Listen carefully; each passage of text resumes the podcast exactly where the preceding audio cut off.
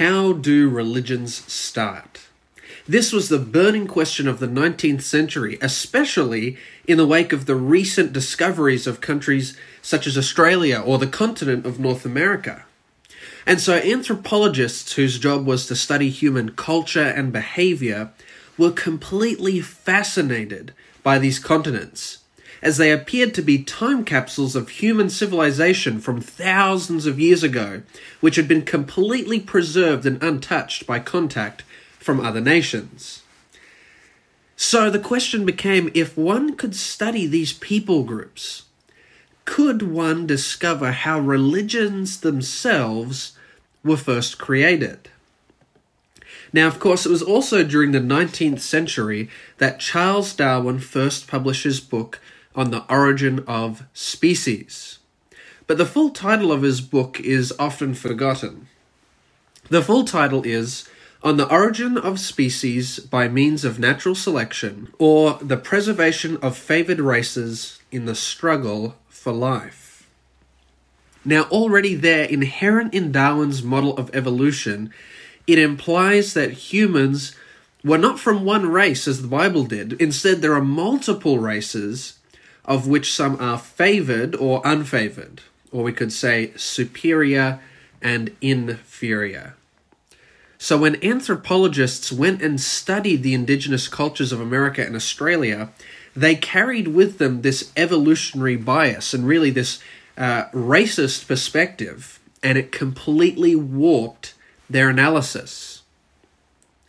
Now, the most famous of these anthropologists was a man called E.B. Tylor, and he proposed an evolutionary model of the growth of religion. And here's what that means it was his belief that the primitive cultures of America and Australia they were incapable of being monotheistic, that is, worshipping one God. After all, it was the advanced and civilized countries of the West that were monotheistic. So, how could these primitive tribes have come to such an advanced idea? These were uh, inferior races, according to Darwin's evolutionary model. And so, clearly, Tylor's view was based on, unfortunately, a very uh, racist view of these cultures. But Tyler wasn't the only one with a theory. Two other Christian scholars, Andrew Lang and Wilhelm Schmidt, gave a very different perspective. As they spent time in American Australia, they discovered a recurring pattern in many of the cultures that they studied. This was that they had a common belief in a high god or a father god. For example, in Australia, the Ngari Ngari believed in a supreme being called Ngarrindjeri, he created all things, taught humanity its rituals, and then ascended back to heaven. The Marara believed in the supreme god Nareli, who created the entire land, gave humanity its laws, and ascended to heaven. In America, the Pawnee people believed in a supreme creator who created humans in his image and created via his thoughts. The African Yoruba people worshipped the supreme god Olodum- Olodumare, believed to be the creator and sustainer of all things, and being not bound by space, time, or dimension, he is all knowing and the origin of morality. There are also no idols or statues made of him.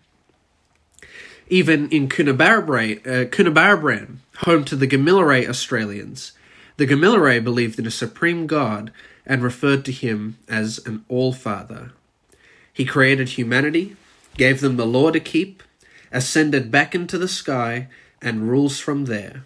And when people die, they will have to stand before him in judgment. So, across all different countries, Lang and found that at the core of many religions was the belief in one supreme creator or Father God.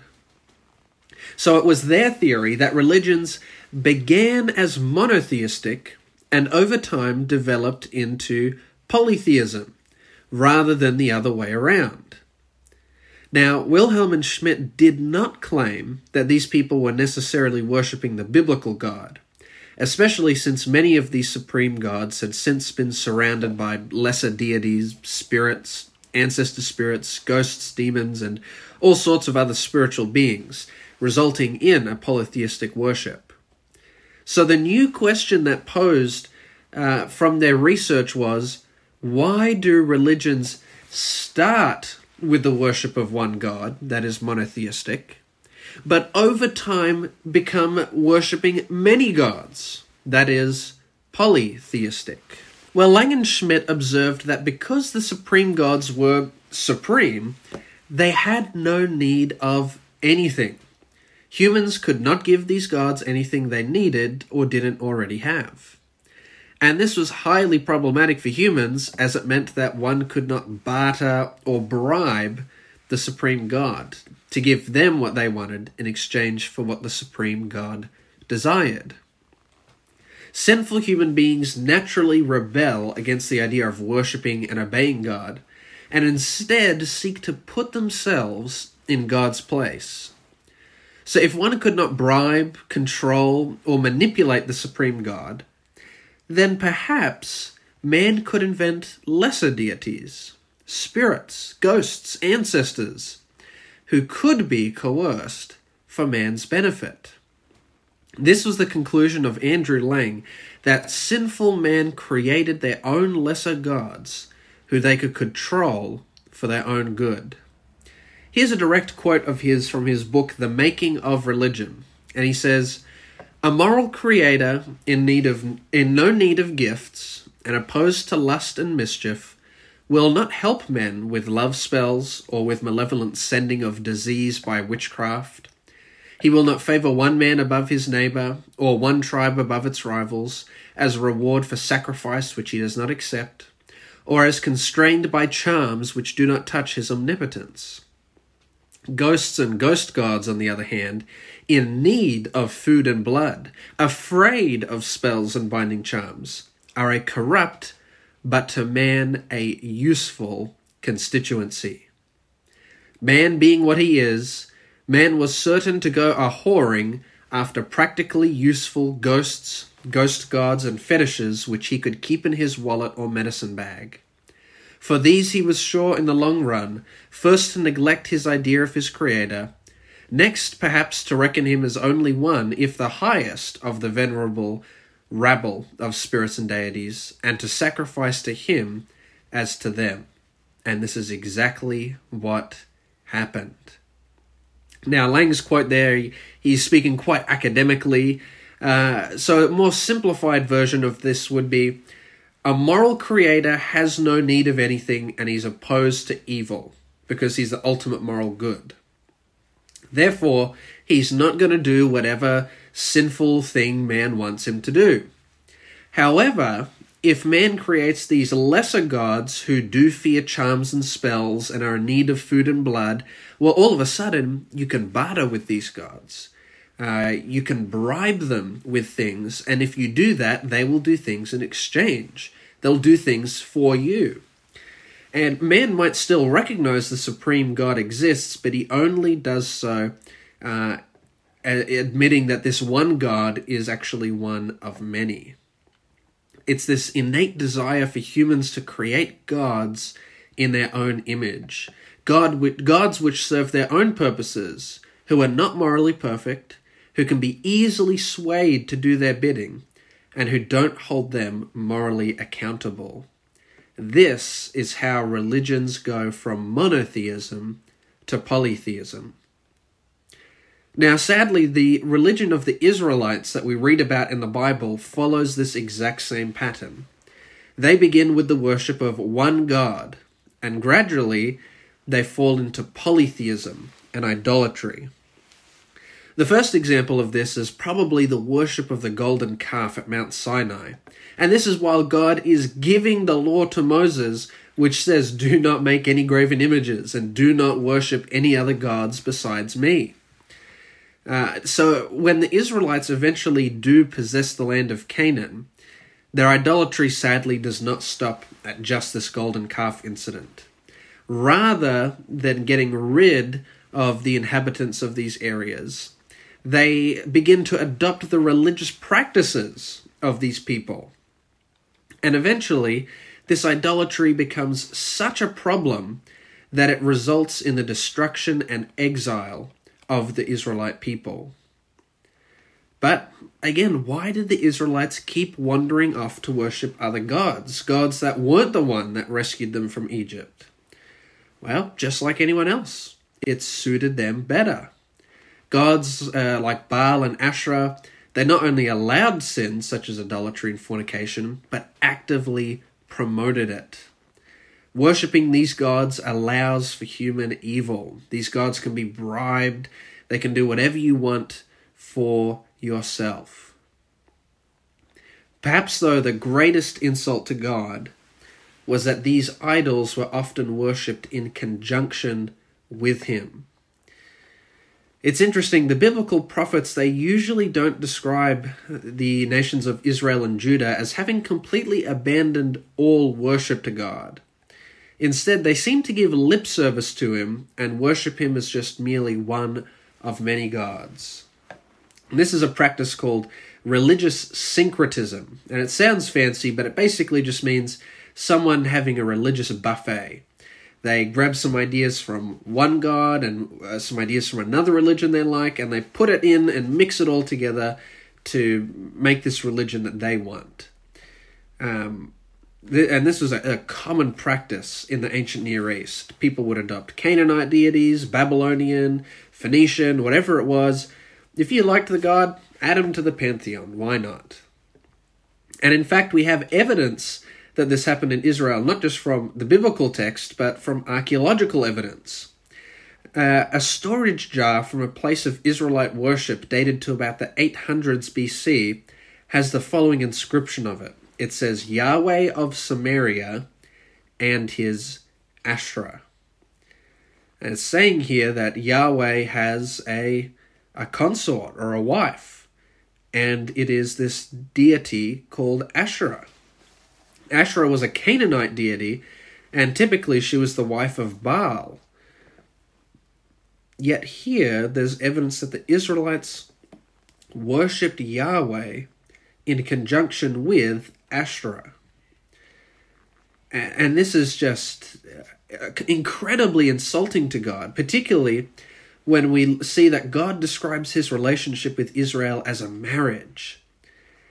And yet these people they're they're they're going and worshipping other gods other than the the God who actually saved and rescued them and has done everything to them. And so as we look across the world and in biblical history, we see that the natural tendency of humanity is to begin with the worship of the one true God and drift into idolatry and worship many gods to suit our own selfish and sinful needs. And ultimately, this is why idols don't truly begin when someone cuts down a tree or carves a piece of stone to make an image. Idolatry always has its origin somewhere far more sinister. And to discover this, we're going to look at Ezekiel chapter 14. Ezekiel, he is a prophet during the time of exile. So this is while the Jews are in Babylon. Their worship of the other idols has pushed them so far away from God that they are now in a foreign land in exile. Let's read Ezekiel 14 and begin in verse 1. It says, Now some of the elders of Israel came to me and sat before me. And the word of the Lord came to me, saying, Son of man, these men have set up their idols in their hearts, and put before them that which causes them to stumble into iniquity. Should I let myself be inquired of, should be inquired of at all by them? So, where does God say these men have ultimately set up these idols? It's in their hearts. This is the true origin of all idolatry, the sinful human heart. And this is just what Schmidt and Lang observed. Humans, we lack this desire to worship the one true God. We instead want to create gods that serve our own sinful purposes. I like what the Protestant reformer John Calvin has to say. He writes that the human heart is an idol making factory we constantly want to make these gods in our own image and that serve our own purposes. So, yes, a man or a woman may eventually carve a rock or chop down some timber to make a graven image, but even if they never did that, the true idol ultimately resides in the human heart. Let's continue reading verses 4 and 5. God says, Therefore speak to them and say to them, Thus says the Lord God, every one of the house of Israel who sets up his idols in his heart, and puts before him what causes him to stumble into iniquity, and then comes to the prophet, I the Lord will answer him who comes according to the multitude of his idols, that I may seize the house of Israel by their heart, because they are all estranged from me by their idols. So God does say in verse 4, He will give an answer, but it's not what they expect. Um, I think the, the New Living Translation puts it in a nice way. It says, So the Lord will give them the kind of answer their great idolatry deserves. Uh, this sense that they're getting their comeuppance. But why does God give an answer to this insincere questioning of Him? Well, He tells us in verse 5 there to seize the heart of Israel to bring them into repentance. God desperately wants his people to turn away from these idols. And so he wants to seize their hearts. He wants to grab them by the hearts and bring them back to him. Notice as well, it says that when we worship idols, we are estranged from God. God says these idols are causing a, distance, a separation, a division between him and these people. We cannot have a relationship with God if we are at the same time in a relationship with idols. Now let's conclude by reading verses 6 through to 8. It says, Therefore say to the house of Israel, Thus says the Lord God, Repent, turn away from your idols, and turn your faces away from all your abominations.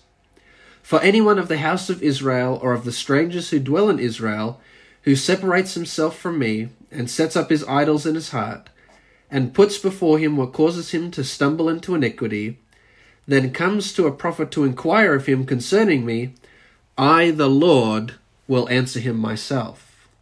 I will set my face against that man, and make him a sign and a proverb, and I will cut him off from the midst of the people.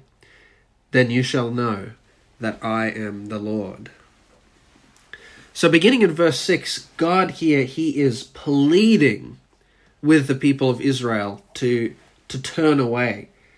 Repent, turn away from your idols, turn your faces away from all your abominations. This is God desperately pleading with His people. Please turn away so that I don't have to judge you. And that's what verses 7 and 8 are. If we try and give a false sincere worship to God while holding on to the idols of our heart, well, God will judge us severely. And his judgment will be righteous. That will be what we deserve.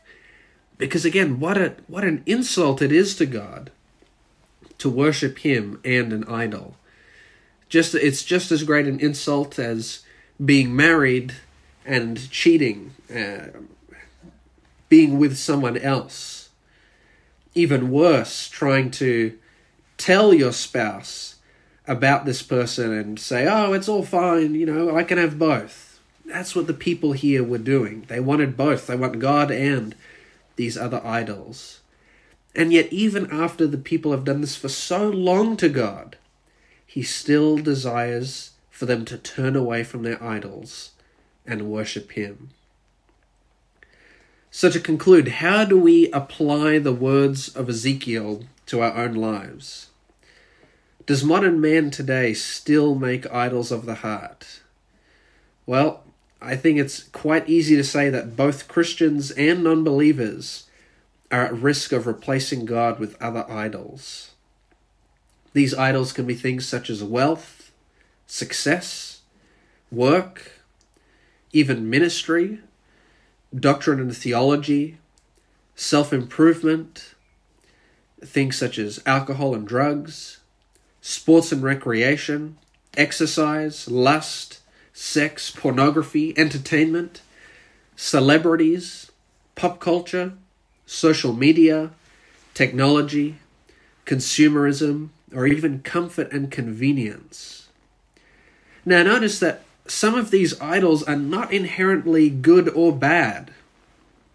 Some of them, such as um, exercise or sports and recreation, these are things which are not necessarily bad, but if they occupy a space in our hearts that God alone should have, then they have become an idol. Perhaps you, like the Israelites, have placed an idol in your heart. Or perhaps you're practicing religious syncretism. Yes, I can worship Yahweh and his Asherah. I can worship God and I can worship pornography. I can worship God and comfort and convenience. There's not enough room for God and something else in your heart. But as God said to Ezekiel, if we have an idol in our heart, God cannot reside there. Polytheism, worshipping multiple gods, does not work. Because as soon as we begin to worship something other than God, we become estranged from Him. And there are so many good reasons why we should get rid of these idols. Idols do nothing for us, they only lead to iniquity and sin. Really they they completely override our reason. And that's because we keep going back to them even when they know they'll harm us.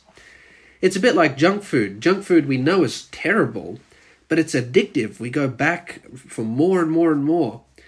And it's because each time we eat it our appetite increases the other thing which increases the appetite is the fact that it's never truly satisfying Junk food will not satisfy our hunger. And so we keep going back, hoping this time it'll satisfy us. Idols are the same. We go back to them over and over and over again, looking for that promise of satisfaction. Maybe this time I'll be happy with wealth. Maybe this time self improvement can do something for me. Maybe this time I'll get that satisfaction that lust promises me but it never does. And as our appetite grows and grows, so also does our slavery to this idol. Idols always require sacrifice. The biggest ones are usually things such as t- uh, time. We, we give up all these amounts of time just so we can worship our idol. It could be relationships. We, we sacrifice our relationships to get some satisfaction from this idol. And ultimately, if it jeopardizes our relationship with God, well, that is the greatest sacrifice that it is asking from us. God wants to seize our hearts this morning. God wants to seize your heart today.